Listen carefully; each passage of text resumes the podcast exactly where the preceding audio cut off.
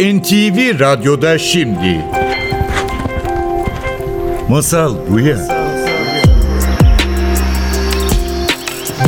Büyüklere masallar.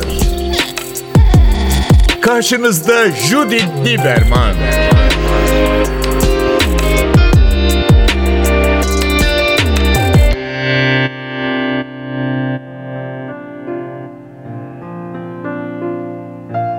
Masal Buya'ya hoş geldiniz. Bugün benim konuklarım Elif Konar Özkan, Üsküdar Üniversitesi'nde Çocuk Gelişim Bölümünde öğretim görevlisi ve yazarsın ve Ümit Yaşar Özkan, lisede edebiyat öğretmeni ve yazar. Ve daha önce sizi ağırladık Masal Buya'da birkaç sene oldu. O zaman taş masalları içinde müthiş bir e, kitap seti ve çok eğlenmiştik. O zaman aslında bu taş masalların içinde oyun vardı, doğa vardı, evet. yaratıcılık vardı.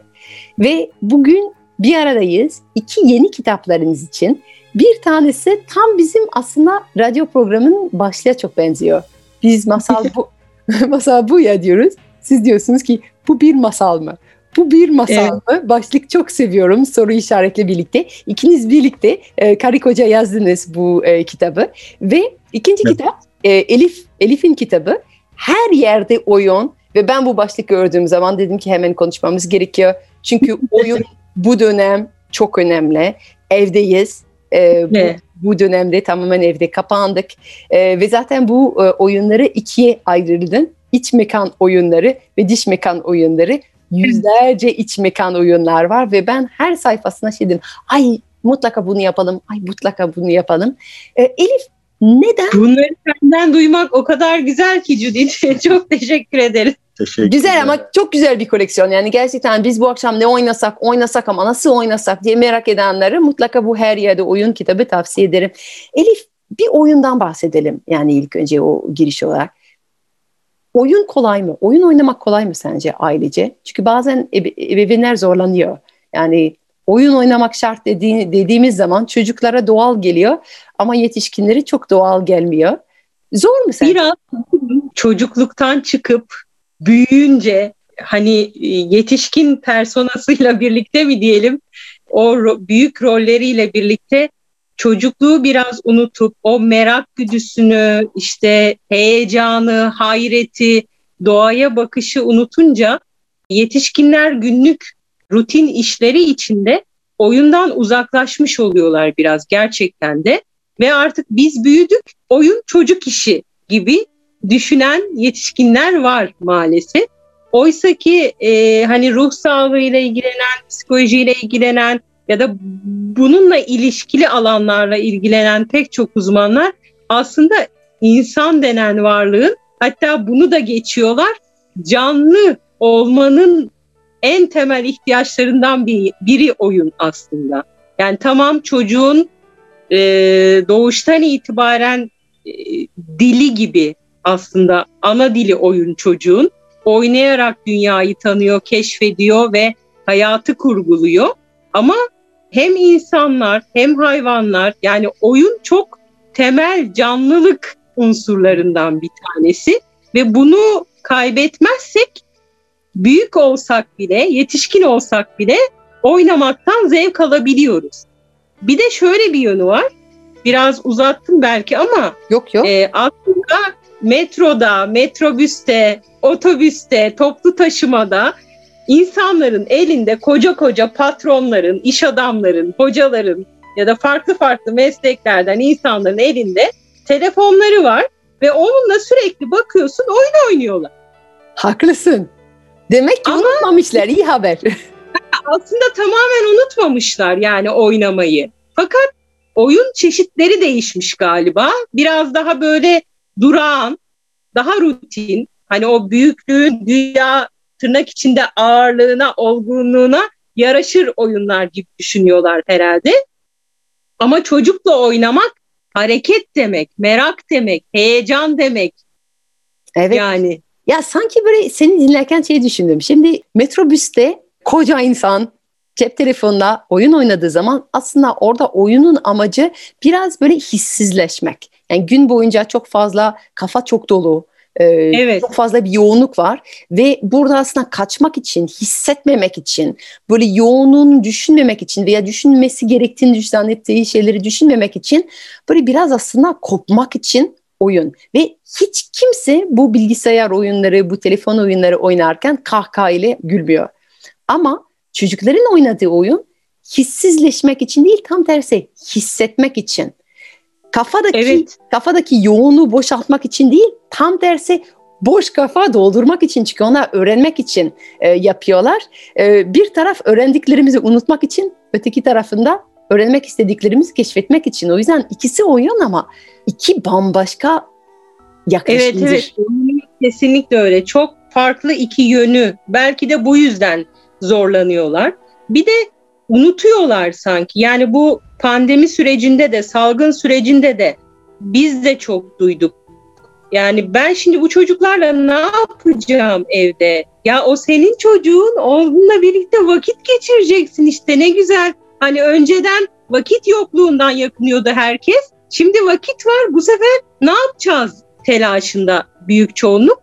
Çocukken oynamış olsalar bile o büyüme çağları içinde unutulmuş oluyor sanki onların çoğu ve böyle bir kaynak, bir rehber isteyebiliyorlar ellerinin Evet. altına. Yani bir şeyler oynamıştım ama onları bana biri hatırlatsa keşke gibi. Ve şöyle diyeyim sana gerçekten unutuyoruz. Yani ben de e, evimde iki yakında yakına iki buçuk yaşında bir e, kızım var ve oyun tabii ki sürekli yani biz çok fazla kitap okuyoruz.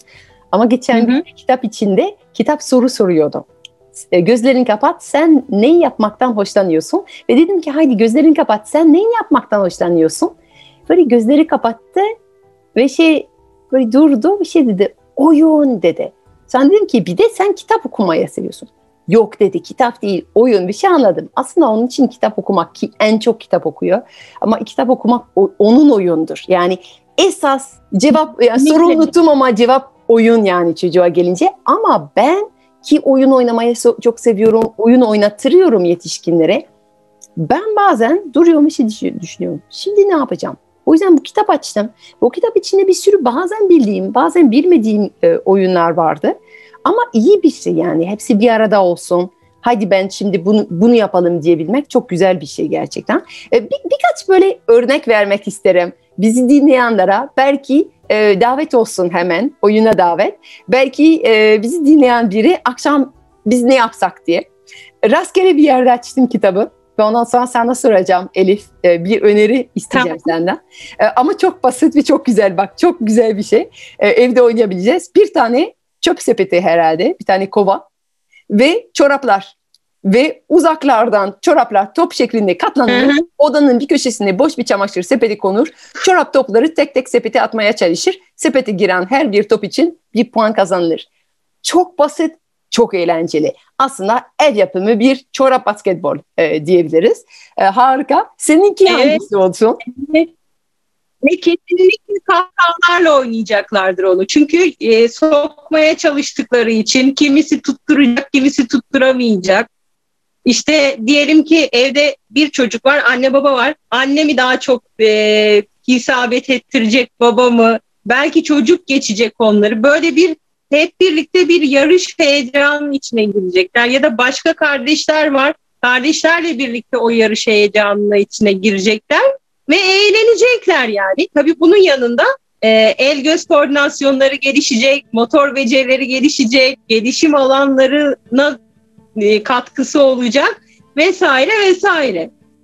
Sen bir tane örnek e, verir misin? Dinleyicileri böyle birkaç bir de Ümit'ten bir tane e, örnek sevdiği bir oyun. Özellikle ev içinde olanlardan seçelim. Çünkü bugünler dışarıya çıkamıyoruz. Yani dışarıda bir sürü güzel diş mekan oyunlar var ama iç mekan oyunların arasında bugün hangi öneri gelir? Elif'ten ondan sonra hangi öneri gelir? Ümit'ten diyelim. Çünkü şey isterim yani bizi dinleyen herkes Tamam. bu akşam eğer evde çocuk varsa veya yok yani bu çorap oyunu bence ev arkadaşlarla da oynanılır. Oyun oyna, oynayalım bugün ya madem Ee, bizim ortaokul lise çocukları evde çorapları Ümit Hoca oynadın mı? Evet evet. Oynamışsınızdır kesin Tabii yani. ki, tabii ki çorap top, çorap top bizim en çok oynadığımız en eğlenceli oyunlardan biridir. Tadına doyulmaz yani.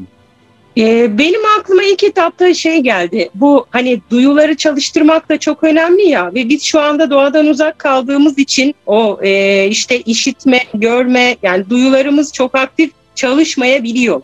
E, ev ortamında kapalı kaldığımız için. Sen sorunca böyle ilk etapta e, birbirine benzer iki farklı oyun var. Onlar geldi. Bulutlar neye benziyor? Bir tanesi.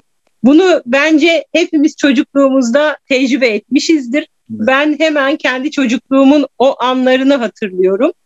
Ee, pencereden bakıp bahçesi olan bahçesine çıkabilir belki ama pencereden bakıp bulutları neye benzettiğini e, o işte bir hayvana mı benzetiyor, bir taşıta mı benzetiyor, e, neye benzettiğine dair hayal kurup ve o hayaller üzerinde sohbet etmek ve belki o benzettiği şeylerin arttırabilir. Hani eli yükseltebilir ve onu bir hikayeye, bir masala dönüştürebilir belki. Yani uzatması da mümkün olan oyunlardan bir tanesi. Bir de aynı şeyi yıldızlarla yapabiliyoruz gece. Ee, yıldızlardan resim yapma. Bu sefer de işte yine böyle tabii şehir, büyük şehirde her yer çok kapalıysa gökyüzünü görmek biraz zor olabiliyor ama yine de pencereden baktığımızda görebiliyoruz az çok birkaç yıldızda olsa onları şekle benzetmek de yine çocukken sevdiğimiz şeylerden biriydi ve bence ev ortamında da açık havada da oynanabilecek iki oyun bu. Evet ve hemen böyle sen konuşurken ben hemen kafamı çevirdim dışarıya baktım pencereden ve bugün e, bizim burada gökte birkaç bulut var ama şekil yok gerçekten böyle yani biraz böyle tek renk bir gök var. O yüzden hemen şey düşündüm aslında aynı şeklinde şey yapabiliriz e, eğer bulut görünmüyorsa veya özel bir şekil yoksa boş bir kağıt üstüne böyle tamamen böyle e, çizdirtmek. Yani böyle bulut Evet. çizdirtir gibi bir sürü böyle çizdirtme çizdirtme böyle yuvarlaklar. Sonra herkes böyle çilgince çizdirdikten sonra böyle bir iki dakika boyunca ondan sonra bu karmaşık e, iplere ve çizi, e, çizgilere bakıp o çizdiklerimizin arasında neler görüyoruz diyebilmek. O da Tamam. e, Kağıt Ee, o üstünde bir- karalama oyunu. karalama oyunu. Tam 128'de karalama oyunu şeklinde tam senin anlattığına benzer şekilde kağıt ve renkli kalemlerle e, tam özetledin sen yani. Evet. o da çok güzel ve benim aynı zamanda atölyelerde de yaptırmaktan keyif aldığım oyunlardan bir tanesi. Evet bak ben bunu görmemiştim kitapta ama gerçekten kitapta o kadar her şey var ki çok kalın bir kitap yani ve o yüzden çok e, fikir var. Peki Ümit senden de bir e, oyun öneri alabilir miyiz? Senin favorilerinden bir tane alalım ki yani bu akşam oyun oynamamak için bahane olmasın. Herkes de yetişkinler ve küçüklerin oynayabilecek oyunlar olsun. Evet burada da benim çok sevdiğim oyunlar var. Bir çubuk oyunu gördüm. Bu da benim çok sevdiğim bir dikkat oyunudur. Bu kibrit çöpleriyle de oynanabilir. Kürdanlarda da rastgele e, bunları Pipet dökü- de olabilir, dökü pipet çubuk de da olabilir. olabilir. Tabii. Ne varsa evde. Evet. e, diğer çubukları sarsmadan e, oradan bir çubuğu seçip almaya çalışıyoruz. Çok yoğunlaşma isteyen, dikkat isteyen benim de eğlenceli bulduğum, oynadığım bir oyun. Bunu önerebilirim. Çubuk. Ay çok güzel ya. Bir de şey çok seviyorum. Gerçekten bu e, kitap içinde hiç görmedim. Yani hiçbir malzeme satın almak gerekmiyor. Yani çorapla, taşla, kozalakla, kürdanla, kağıt ve e, o, o yani malzemeler bunlar. Ve bu çok önemli yani bu tüketim çağının içinde sanki çocuk eğlendirmek mutlaka para harcamaktan geçiyor. Ama aslında esas armağan zaman ve niyet biraz. Kesinlikle Evet. o zamanı ve birlikte vakit geçirmeyi öne çıkartan bir şey aslında. Yani çocuk öyle olduğunda mutlu oluyor. Evet, evet. Ve üzücü bir şey çünkü para harcamak bazen bazı insanlara daha kolay geliyor. Yani e, özellikle bu sanal alışveriş çağında e, birkaç tıkla bere- beraber diyoruz ki ah bugün çok iyi bir şey yaptım. E, iki gün sonra e, paket gelecek ve çocuğum mutlu olacak e, diyebilmek ama aslında paket gelmesi gerekmiyor. Bu- Bugün kürdan varsa ve 15 dakikan varsa böyle bir mola vermek mümkün. Çorap varsa 15 dakika. Yani bu oyunların zaten süresi bu biraz yani. Yani devam edebilir ama 10-15 dakika. Tabii saatlerce sürmüyor yani Evet. hani 15 dakika, 20 dakika. Evet. Bir Yani. oyun için gayet mümkün yani e, ve başlamak ve ondan sonra e, çocukların bu oyunları ö- biri öğretmesi gerekiyor. Yani bazen diyoruz ki gitsin işte komşuyla oynasın ama e, bir yerden aktarılması gerekiyor. Ve özellikle bu dönem çocuklar okula gitmiyorlar. Ve o yüzden o okul bahçelerinde oyun, oyun normalde orada öğreniliyordu. Evet. Şu an Evet. okul bahçelerine girmiyorlar ve okul Evet. evdeyken ve okul yalnızken o zaman biz yetişkinlerin girmemiz gerekiyor ve şey dememiz gerekiyor. Bugün okul bahçede bir oyun öğrenecektin. Bugün ben bu oyunu sana öğreteceğim. Bugün dört arkadaşla birlikte oynayacaktın. Bugün annen babanla oynayacaksın. Bugün e, dört kişiysek evde, üç kişiysek evde, iki kişiysek evde birlikte oyun oynayacağız. Yani bu benim sana ikinci sorum Elif. Oyun oyun zor mu diye başladım. Oyun şart mı? Ya oyun şart. yani şimdi şart yani. Şöyle e, ben masal içinde, oyun içinde aynı hayali kurdurtabileceğimizi düşünüyorum. Şöyle bir hayal kurdurtuyorum yetişkinlere özellikle.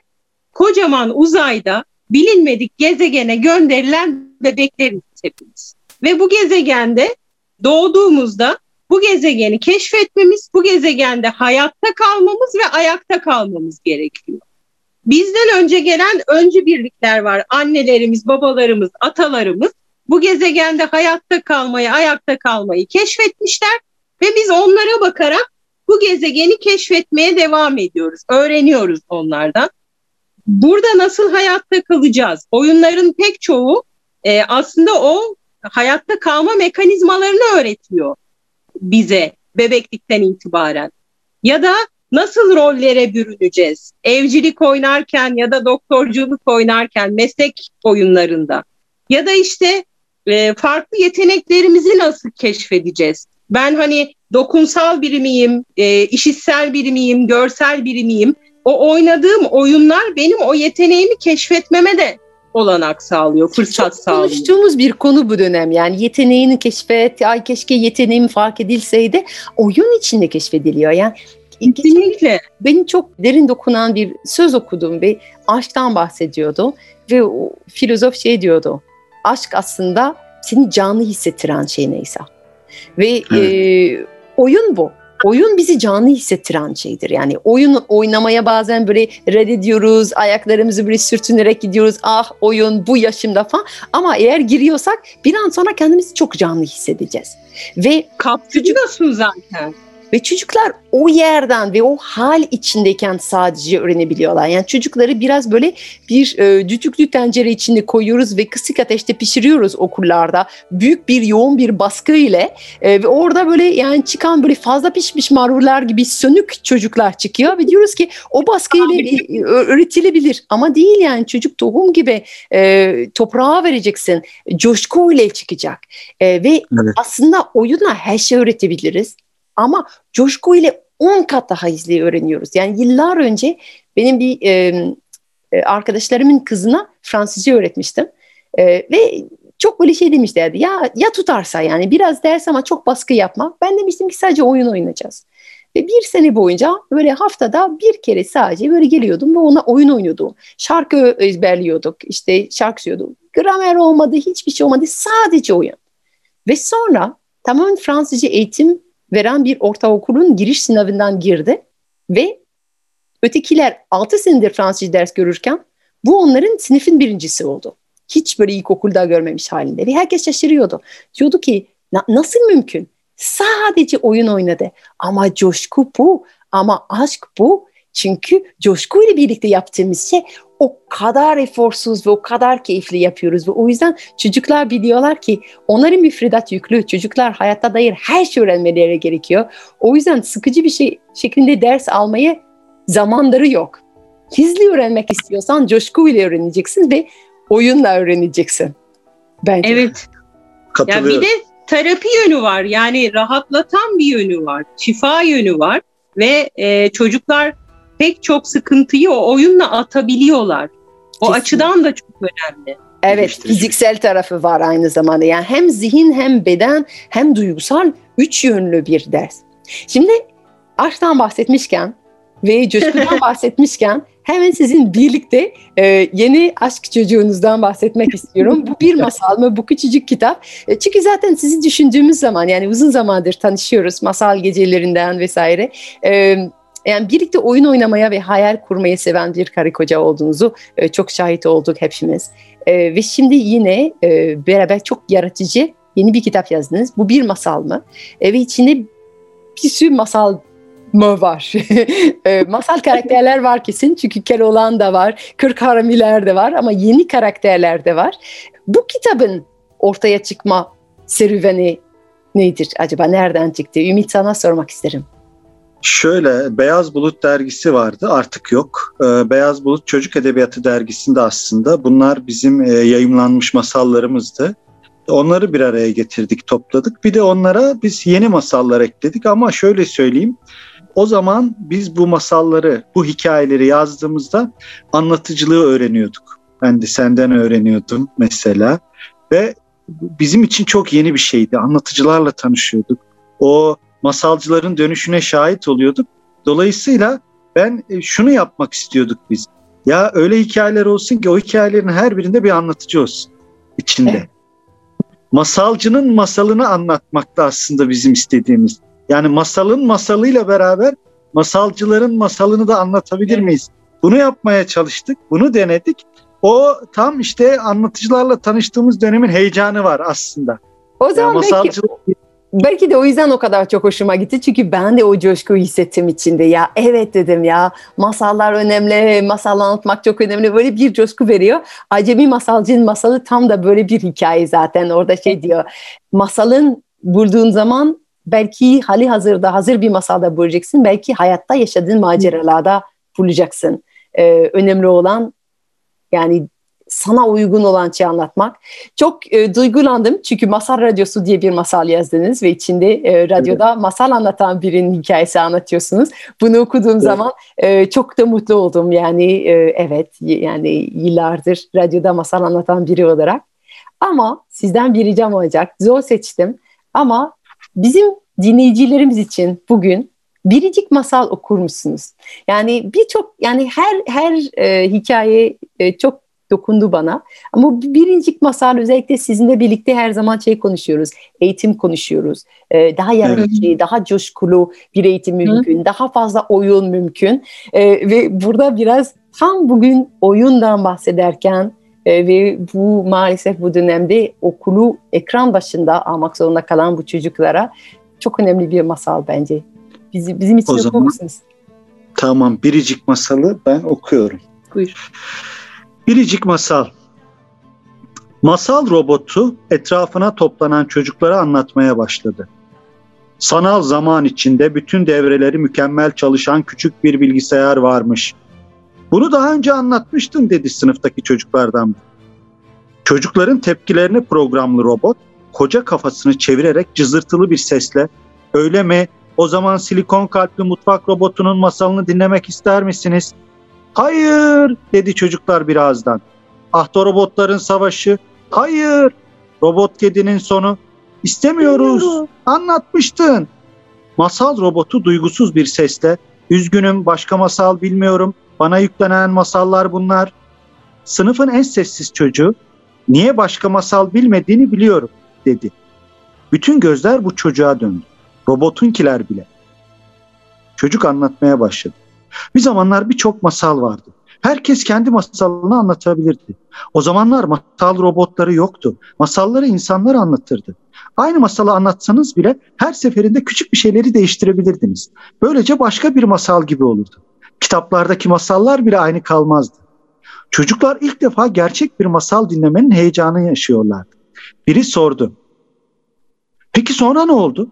Sonra işte her şey bugünkü gibi oldu. Ama bir gün yeniden herkes kendi masalını bulacak ve o sırada olup bitenleri kameradan seyreden öğretmen içeri giriverdi. Çocuklar neden masal robotunun anlattığı masalları dinlemiyorsunuz? Öğrenmek için ne yapıyoruz? Çocuklar hep bir ağızdan ama isteksiz programa uyuyoruz diye bağırdılar. Öğretmen masal anlatan çocuğa seslendi. Benimle gelir misin? Diğerleri onun rehber bilgisayara götürüldüğünü biliyorlar. Orada kafasını temizleyecekler. Bir sonraki derste dev ekrandan matematik gezegenindeki büyük problemi seyrederken hepsinin kafasında başka bir masal canlanıyordu. Artık hepsi biliyordu. Masal robotu sadece kendine yüklenen masalları anlatabilir. Ama herhangi bir insan Eğer isterse o güne kadar hiç kimsenin duymadığı yepyeni bir masal hayal edebilirdi. Ve şunu da anlamışlar. Herkesin masalı biriciktir. Çok teşekkür ederim. Ve Biz teşekkür ederiz. yani sizin bu kitaptaki her bir masal biricik gerçekten çok özel. Kadın masallardan ilham aldınız ama yepyeni, Evet. özgün e, yeni metinler yazdınız ve bu çok değerli. Hem geleneksel hem modern, hayal dolu. Umarım sizi okuyan herkes kendi biricik masalın peşine gider ve masallar yeniden çoğalmaya devam eder. İnşallah. Bizim dileğimiz, niyetimiz, duamız, temennimiz bu. Evet öyle ümit ediyoruz Judith. Bugün Masal Buya'ya katıldığınız için size çok teşekkür ederim. Umarım bizi dinleyen herkes bu akşam oyun, bir oyun oynamak için e, kendine küçük bir oyun molası verir. Teşekkürler. Biz teşekkür ederiz çağırdığın için. Judith Lieberman'la Masal Buya'nın bugünkü bölümü sona erdi. Kaçıranlar ve tekrar dinlemek isteyenler için programın tüm bölümleri NTV Radyo'nun web sitesinde Apple, Google, Spotify podcast hesaplarında istediğiniz zaman ulaşabilir, istediğiniz yerde dinleyebilirsiniz.